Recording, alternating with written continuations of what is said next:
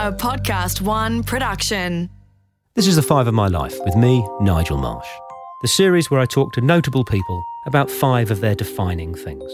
The way it works is my guests always choose a favourite film, book, song, place, and possession. They tell me their choices in advance so I can research them, but they don't tell me why they've chosen them. That's the subject of our conversation. The reason I devised this series is I wanted to create a slightly different way to gain an insight into the real lives and thoughts of prominent people.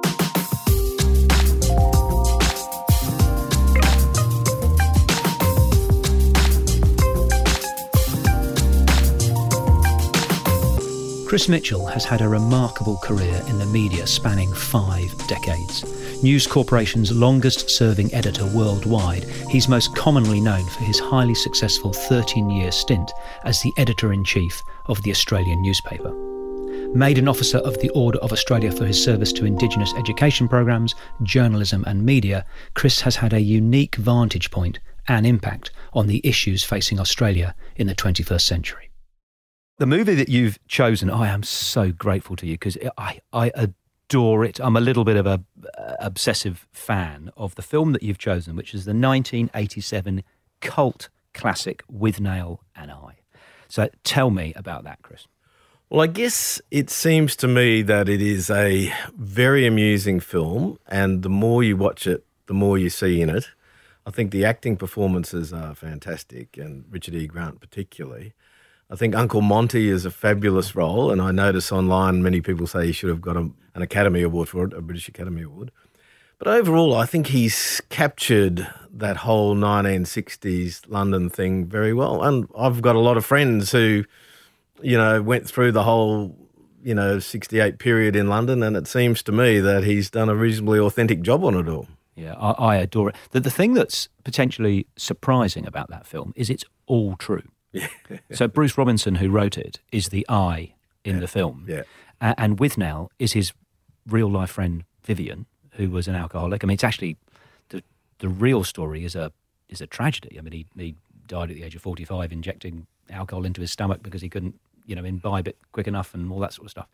Um, but just an amazing film that stays with you, and beyond the comedy, it's a love story between those two blokes. It is, and also how they feel about you know the advances of Monty. So they're quite tolerant of him, even though they're scared of him. Also, I think some of the scenes they do stick with you for a long time. Like I think procuring child's urine so that he can strap it to his strap it to his leg in case he gets pulled over for DUI. It's, it's hilarious, really. and, and the whole episode up in the countryside in Yorkshire is fabulous. Yeah. just bring us the finest wines available to humanity. We Yeah, want fa- them some famous sayings around in that movie. and I, I saw a, um, an interview with Richard E. Grant who says, to this day, he is, will be walking down the street. He said at least two times a week, and someone will lean out of a car window and shout, "Scrubbers!" I also liked him in Wah-Wah too, the South Oh, African film. what I thought he was story. fabulous in that. yeah, what? And and that based. I mean, that's his true story. That's his real life. I mean, his yeah. dad loading a gun and shooting at him, and if it had fired, he'd be dead. Yeah, he's a marvelous actor. Isn't Uh, uh, absolutely, and, and he wasn't the original choice for that Yeah, film. So, so that uh, just a fabulous thing. Th- th- th- another theme in Withnail is the obviously the booze. Um, but I wonder in in the in the business and industry and sector that you've been in, how uh, central or not uh, a role booze played in the early days? Was was it was it everyone getting tanked? I mean, I used to work in advertising in the eighties, so everyone was smashed at lunch every day. I mean, what was yeah. it like? Look, Nigel, I was pretty surprised, especially in Sydney. So everybody in Brisbane, when I was a young journalist on the on the Telegraph up there, was you know they drink a lot after work, but it was a morning, an afternoon paper, so you'd work in the mornings and then go to the pub when when the paper was out. The culture in Brisbane when I moved in Sydney when I moved down was amazing. So because the Journalist Club was so close to News Corp, they would always be at the journos. And the journos in those days only closed for Christmas lunch. So it was open 24 hours a day, 365 days a year.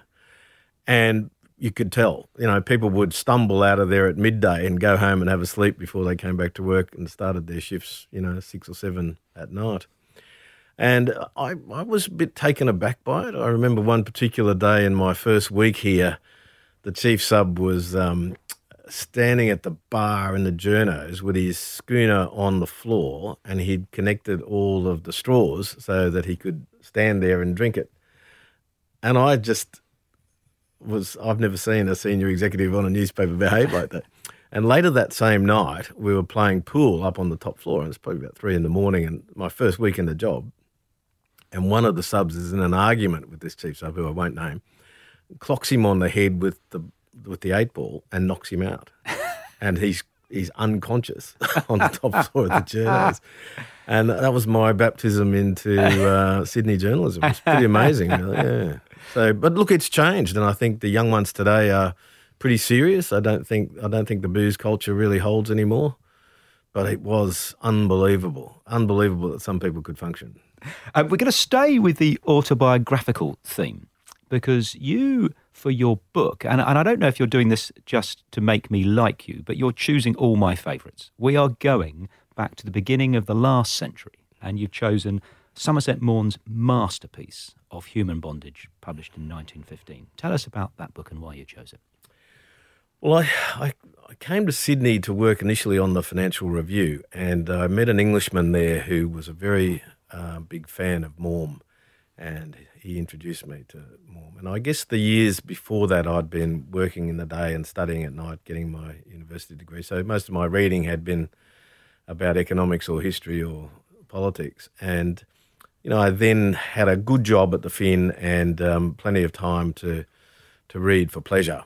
And I got into Maugham. I think I started with The Moon and Sixpence and I read The Razor's Edge and a lot of the short stories, but the one that really stayed in my mind was Of Human Bondage. And I thought the portrayal of Philip was heartfelt. Sort of almost had me on the first page. I think that whole scene, you know, where he's taken down to kiss his mother goodbye and, you know, he goes off to the grandmother. It's pretty heartrending sort of stuff. And Philip has an incredibly disappointing life. The allegory for his club foot, I think, is is really affects Maugham and Maugham's stutter and Maugham's homosexuality and other things. But you know, he comes out the other end of the book with equanimity. I think you know he he learns to put life's disappointments in perspective, and particularly the disappointment disappointments he has with women. So I thought Mildred was a pretty shocking character, and maybe a bit of a pointer to Maugham's, you know, difficult attitude to the to the sex. But um, I thought Philip came out of it as a, a, kind of a heroic figure, and I think the book holds well. You know, I noticed that I looked at it last night, and a lot of people are still rating it one of the top fifty books of all time.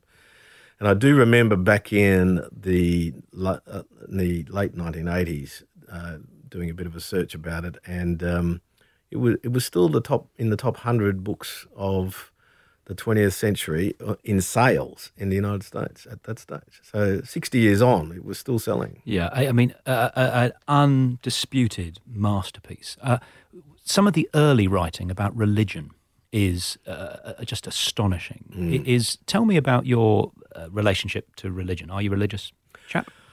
I um, I was raised a Catholic. Um, it was reasonably tricky because my dad was Catholic and um, this is, sounds like a Maugham story actually, but he was going to be a priest, and um, he left the priesthood or gave up his thoughts of the priesthood to run off with my married refugee mother. He chose a woman, not God.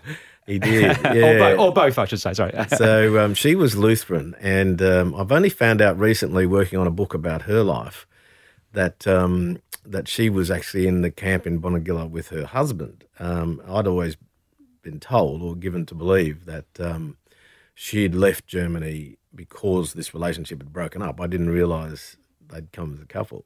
Right. So she had to fess up to me. I did about 100 hours of interviews with her for, for this book.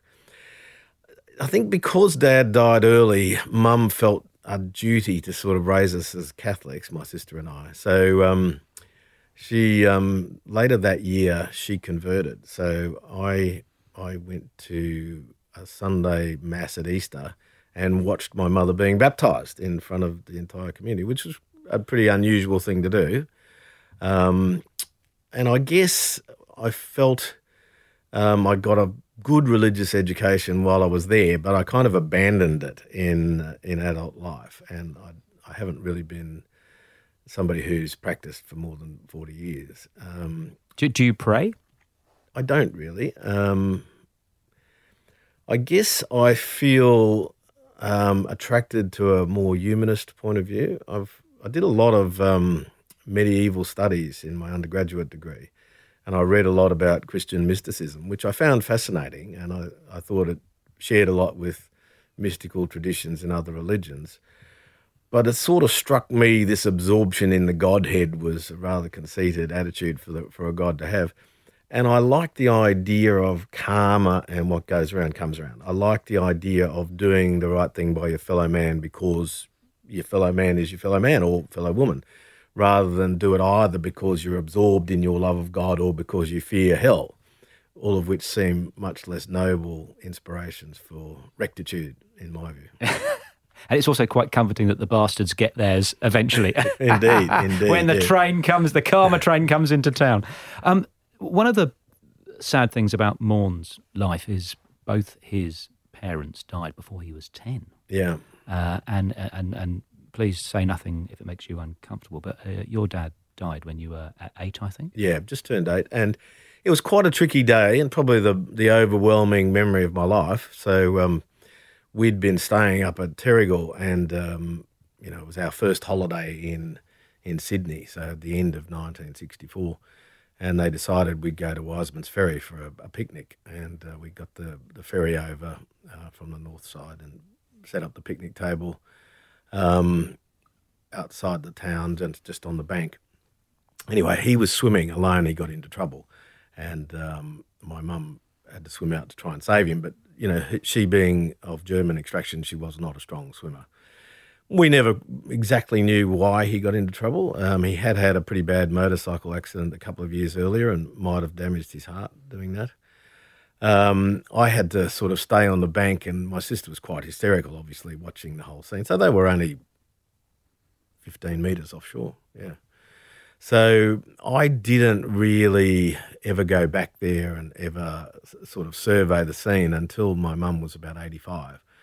And I said, Would you like to go and visit? And um, we did. Uh, and she was quite shocked, I think. Her memory of it was, my memory of it was pretty perfect because I was standing on the bank watching it all but she was in the water, so her memory of it was it was a fast flowing and difficult stream in which to operate. But in fact, it's almost the widest part of the Hawkesbury, and it was it's quite still the water there.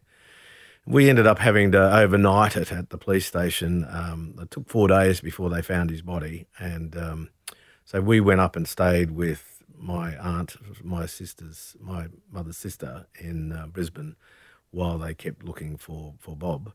Um, and um, I think they found him on Christmas Day. Yeah, so it's all pretty shocking, really. Yeah. A terrible story. And, and, Mm. and how, I mean, obviously, you've built a very successful uh, life and career, but how do you feel that informed the, the man that you became and are? I think it's in, in a funny way. Um, you know, it. Um, it's hard to compete with somebody who everybody thought was reasonably saintly. So most of my dad's friends did regard him as somebody who should have become a priest. You know, he was, and he was very heavily into philosophy. He spoke a lot of strange languages like Aramaic, Aramaic and Gaelic and Russian and German, and so he spoke eleven languages. Um, you know, I think for a young man growing up in Brisbane, you know, you you can't compete with somebody who all of your relatives and all of his friends think think of in those terms. And of course, he he never lived long enough to face life dis, dis, life's disappointments. So at some level, I I kind of just decided to go my own way. I think my family, my wider family, were disappointed that I chose journalism. Um, there was a I was under a lot of pressure to pick either medicine or or dentistry, and I didn't really appeal to me at all. I think in hindsight, it all worked pretty well. I think my mum did a good job. She was the one who suggested trying out for a newspaper, and I think it was probably the job I was made for. Really, yeah. Yeah. Now, your your first three choices, I've just adored researching you and your choices, Chris. Um, You are sticking with the autobiographical theme, but also there's a, a theme of love because the Withnail and I is about love between two best friends. Of human bondage, the Mildred story that you mentioned, mm. unrequited love, and the choice that you have for your song, uh, Love Will Tear Us Apart, Joy Division 1980, written by Ian Curtis about decaying love. He, mm. he, as a 19 year old chap, got married at 18 to Deborah. He wrote that song at 23 about his failing marriage to. Mm. To Deborah, and three weeks after he wrote it, he topped himself. That's poor, right. Poor He bastard. was only a single after he was dead. That- it was released four weeks after he. Yeah. So, so tell us why you've chosen that song.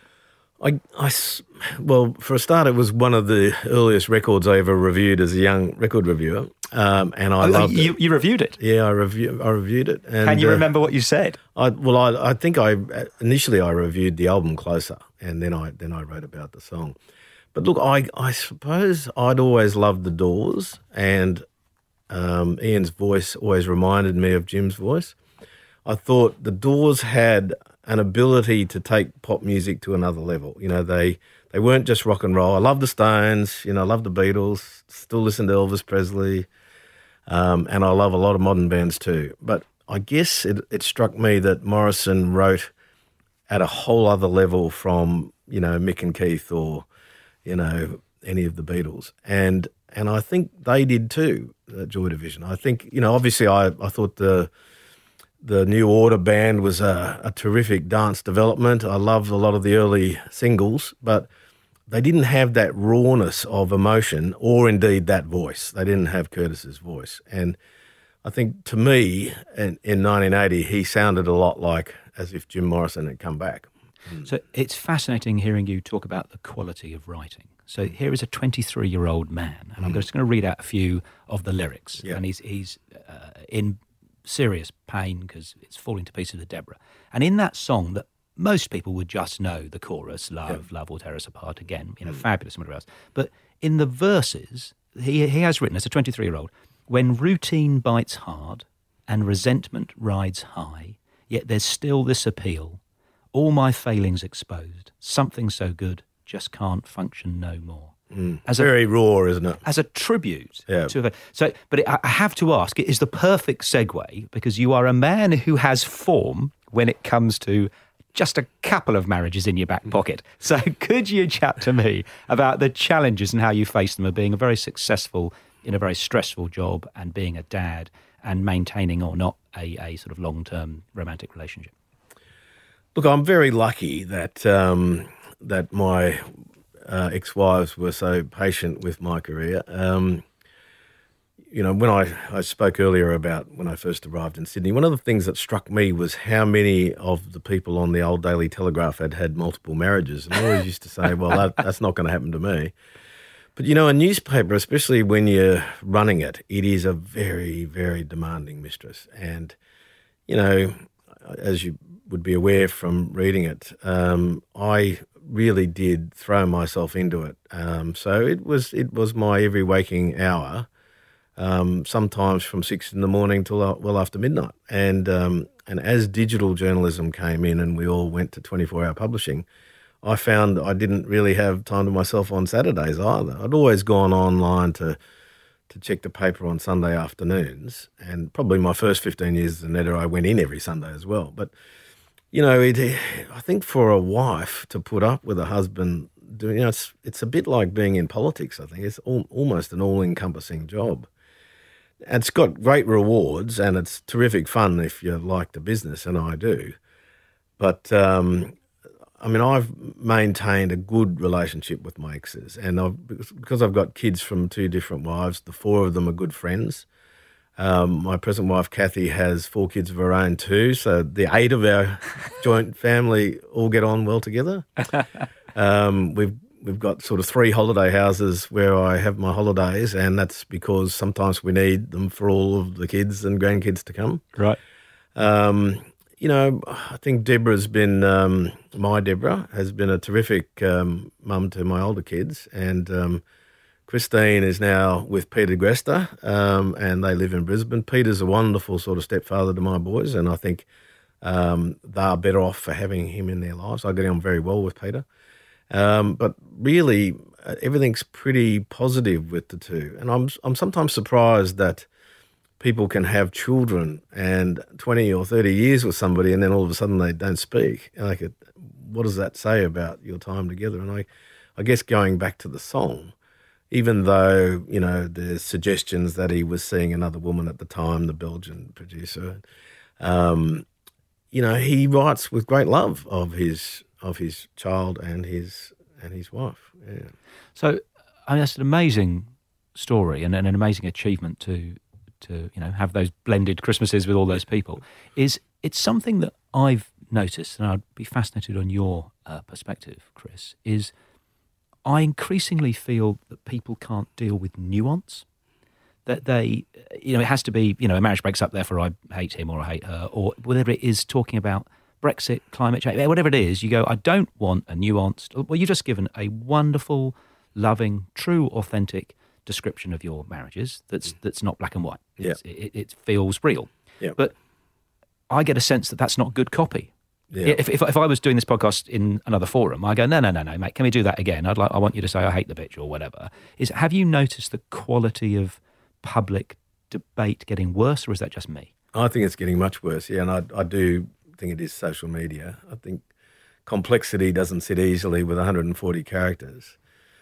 My, um, you know, my sort of um, favourite book on on this whole area of grey areas is uh, Primo Levi, and you know, Primo talks about the grey zone. I think a lot of complex issues in life are quite quite grey, and it's quite a dark, you know, thing that that Primo Levi writes about. And but the the complicity between, you know, some people in the in in the Holocaust and their guards is you know, only only someone like he could have written about it.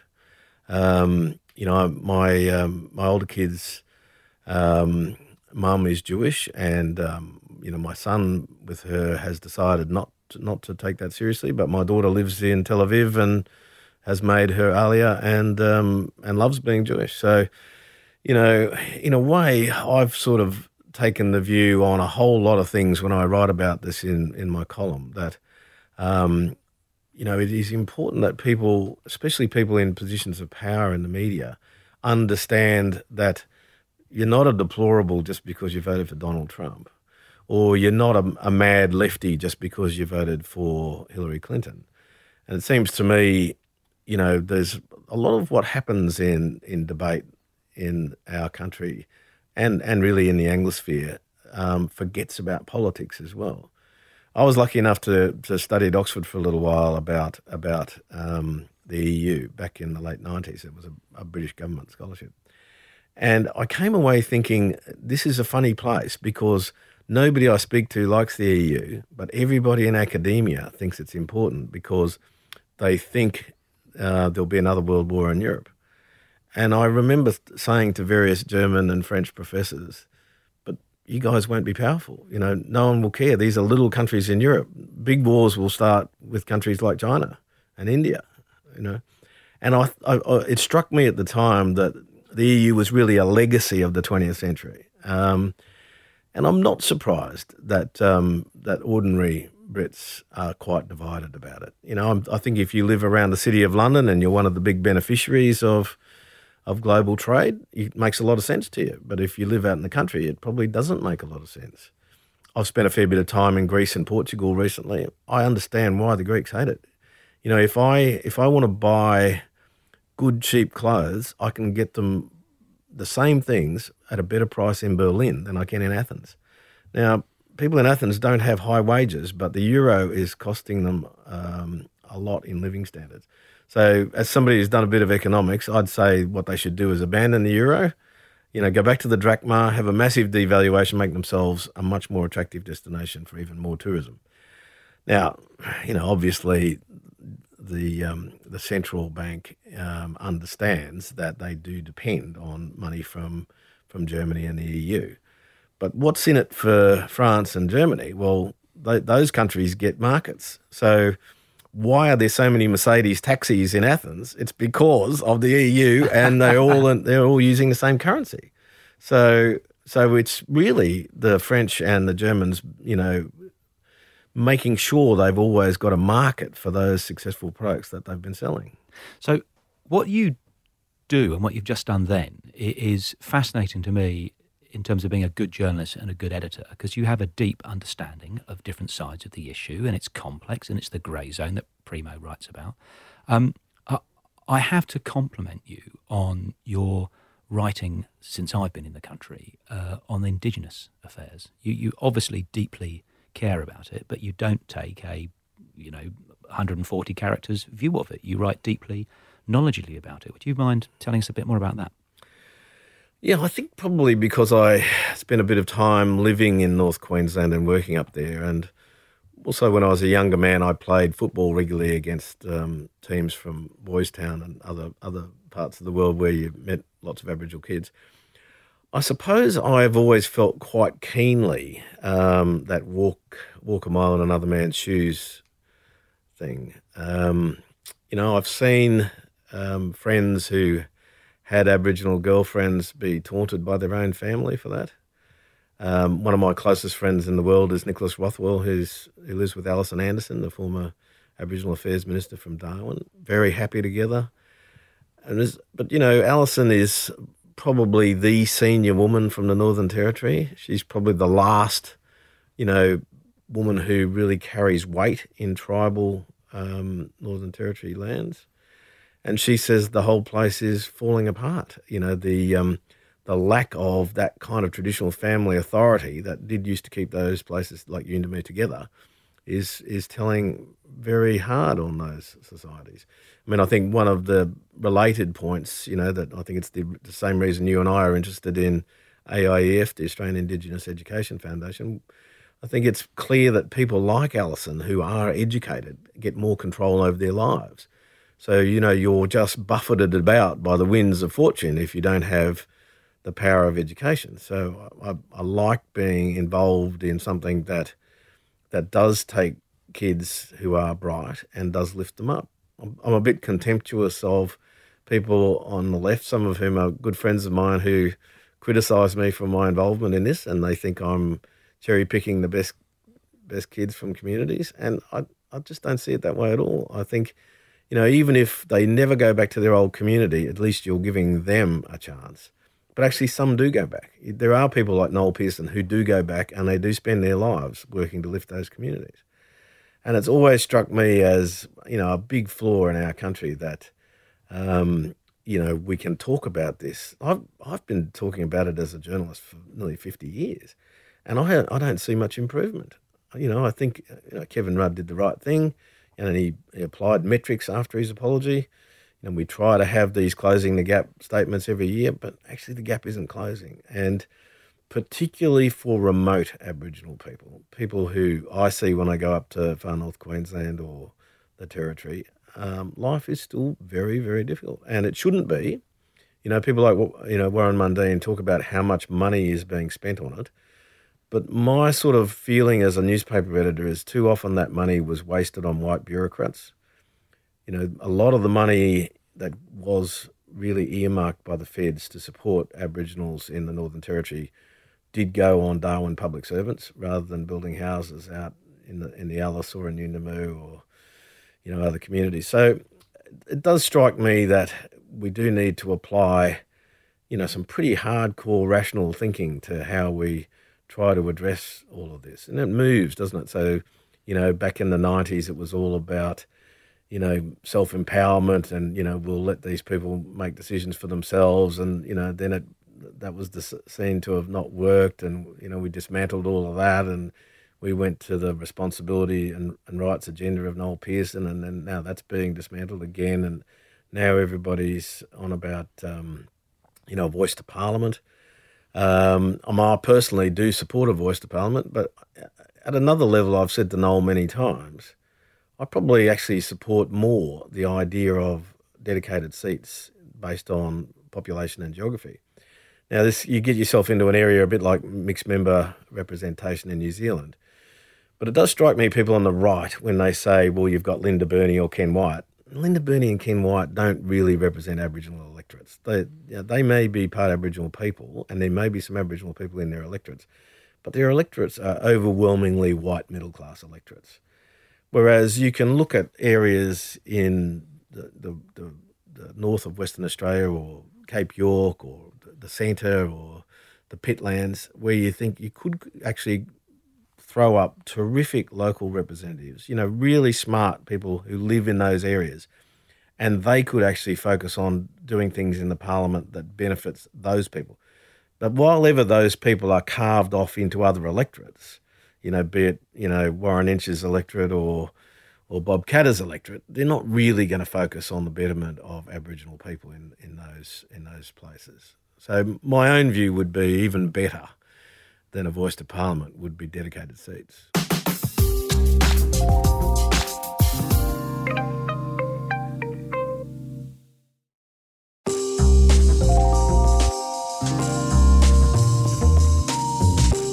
Your fourth choice. We are coming back from England and Ian Curtis, and we are going up the New South Wales coast to Camden Head.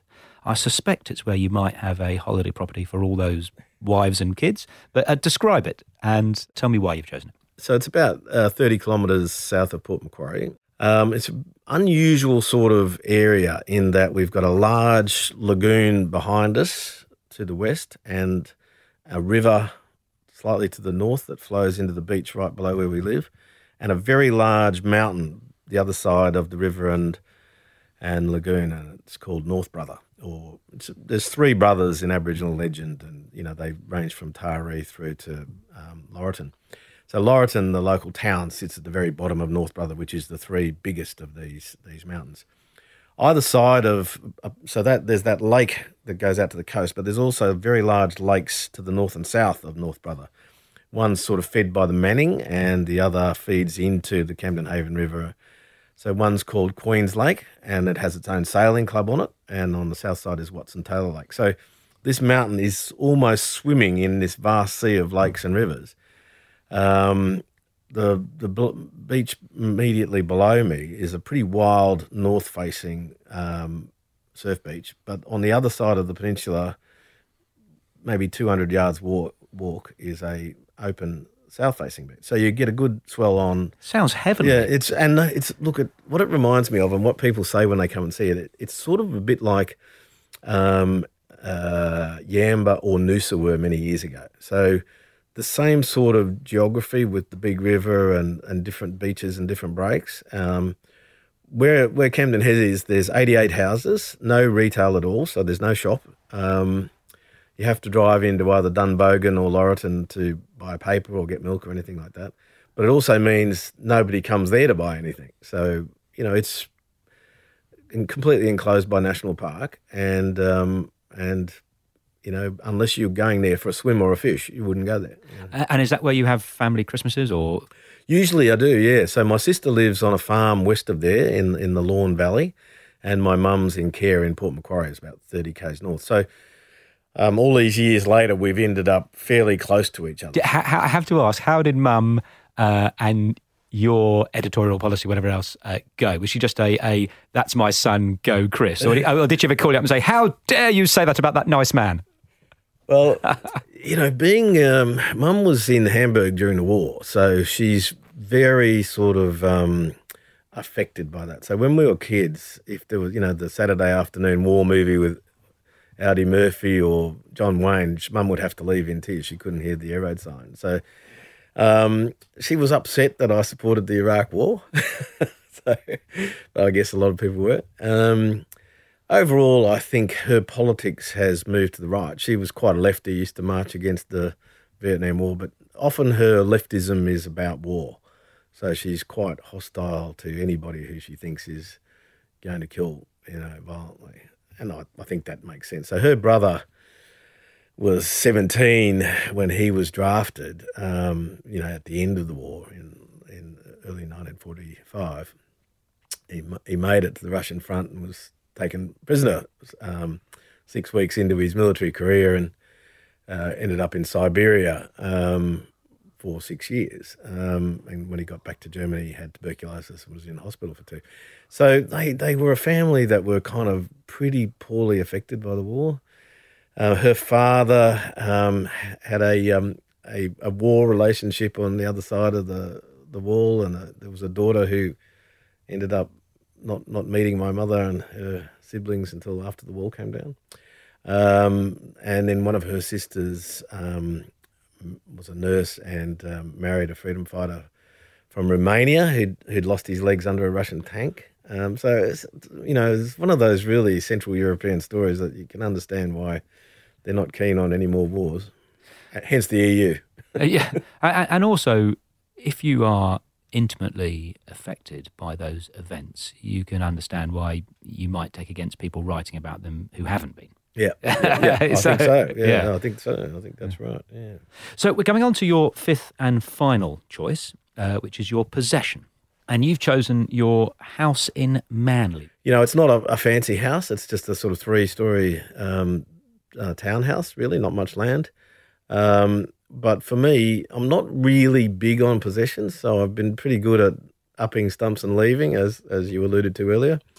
Um, and I don't. I'm not really big on collecting things, and you know, I'm not I'm not big on watches or cars or anything like that. But I'm very happy there, you know. So when I had to think hard about this, like what possession am I going to say, and I, that's the only one I could really think of. So for me, um, you know, I'm quite content living between Camden Head and Manly. It's uh, you know, I've got north facing views all the way up to the central coast.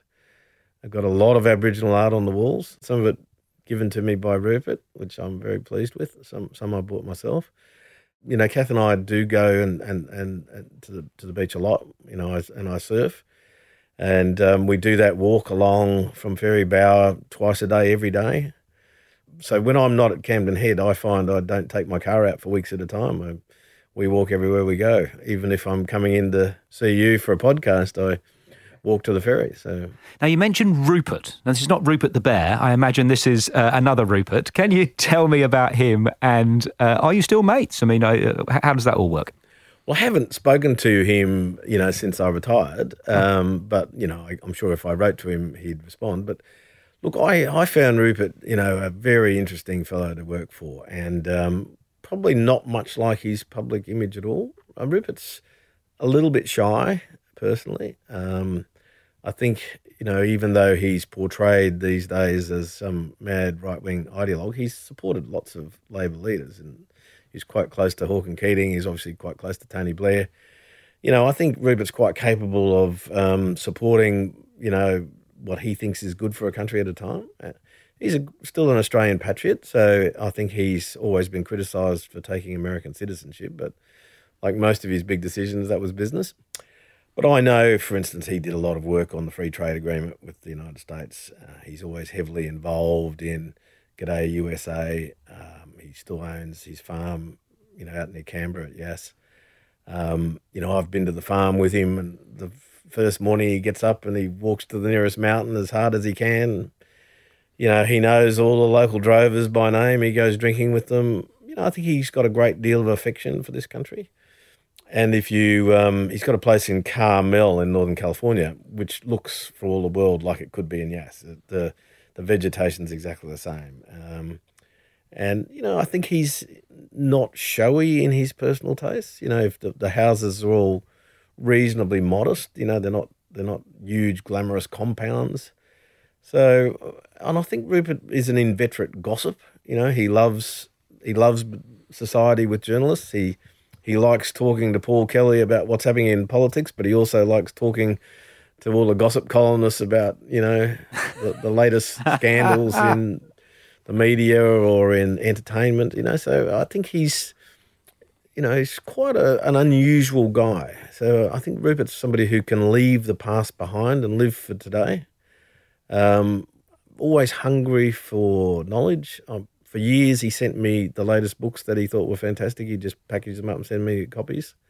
So always interested in meeting new people. You know, I think very unusual person, and even though he's got caught up in this highly partisan world that we all now live in, I think probably a great Australian. Really, you know, it's a it's a an amazing life story to have got that little paper in Adelaide when he was only you know still at university in, in the UK, and come back and turn that into a global behemoth is pretty amazing. So he, I mean, whatever one might think of him, has got an astonishing legacy, which makes me uh, want to ask you: Is what would you like your legacy to be when you are pushing up daisies in hopefully sixty years' time? Um, what do you want people to say behind your back? Look, I, would like to have thought that I uh, left the paper, the Oz, in a good condition, and I left it in a better condition than I found it. I'd like to people to think that I was good to my family and good to my kids.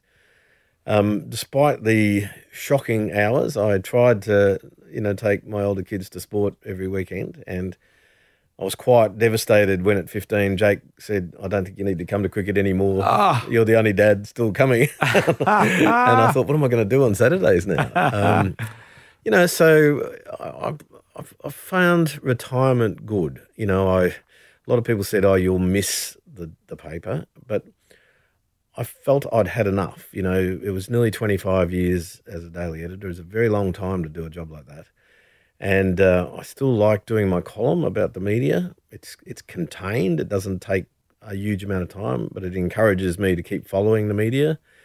I've my son Jake uh, bought me golf lessons, so I've started playing golf, and I probably play three times a week now. I really love it. Um, just come back from a couple of days up in Bonville, the hardest course I could imagine, and uh, played 36 holes there in two days, and it was devastatingly hard course, but you know, I, I, still go to the beach and I still surf a lot, and I've found um, renewed pleasure as I did in my twenties when I discovered Somerset Maugham in reading for fun again. So I'm reading a book a week now, and I'm big books, and um, and they're not about politics most of them, which is good. it, it's so wonderful to have had this conversation. You, you've been so open uh, and warm and non-defensive. I, I can't thank you enough, Chris. Is uh, the last traditional question is always, uh, which is difficult for you because you've met bloody everybody, but is who would you like to hear on Five of My Life next and why? Mm, well, okay, can, can I answer that in two different ways? Well, we'll let you. Look, one of the most impressive people I ever met um, was Yitzhak Rabin, but you can't have him because he's dead. But uh, I went to a function in in Israel, and um, we weren't really meant to be there. Richard Palfreyman, who was doing the world today, and I escaped our Israeli minders and broke through a blockade and got into this function. And when he found out what we'd done, he spent an hour with us, um, smoking cigarettes and drinking and talking in that incredible, deep bass baritone Israeli voice. And he's a guy who I thought of as a genuine hero. You know, he'd um, he'd defended the west gate of the old city in 1948 and he'd stood on the first tank when they charged up the Golan Heights in 1967. He defeated Gamal Abdel Nasser in 1957, and yet he was assassinated by a, a right wing Jewish nutter. But I thought one of the great liars of anyone I'd ever met. So he would have made a fantastic podcast. Um, I think probably um, my my closest friend in the business is still Paul Kelly. Um, right. So Paul is um, godfather of one of my kids, and um, you know I think Paul's probably the smartest individual I know. Um, a lot of politicians, when I was the editor in chief of the paper, would always consult Paul before they decided to announce anything, and I was quite intrigued how many people of both sides of politics bounced their ideas off him. And he's managed to, unlike a lot of people in this highly partisan media age, he's managed to maintain friendships on both sides. So, so it's probably a fairly dour choice, but I'd no, say Paul I, Kelly. I love it. Chris Mitchell, thank you so much for sharing your five choices on the Five of My Life. Thank you for having me. The Five of My Life was presented by me, Nigel Marsh, created in collaboration with Podcast One Australia. Producer, Alex Mitchell. Sound production and theme music by Darcy Thompson and Matt Nicholish. For more episodes, search the Five of My Life podcast. Go to podcastoneaustralia.com.au or download the Podcast One Australia app.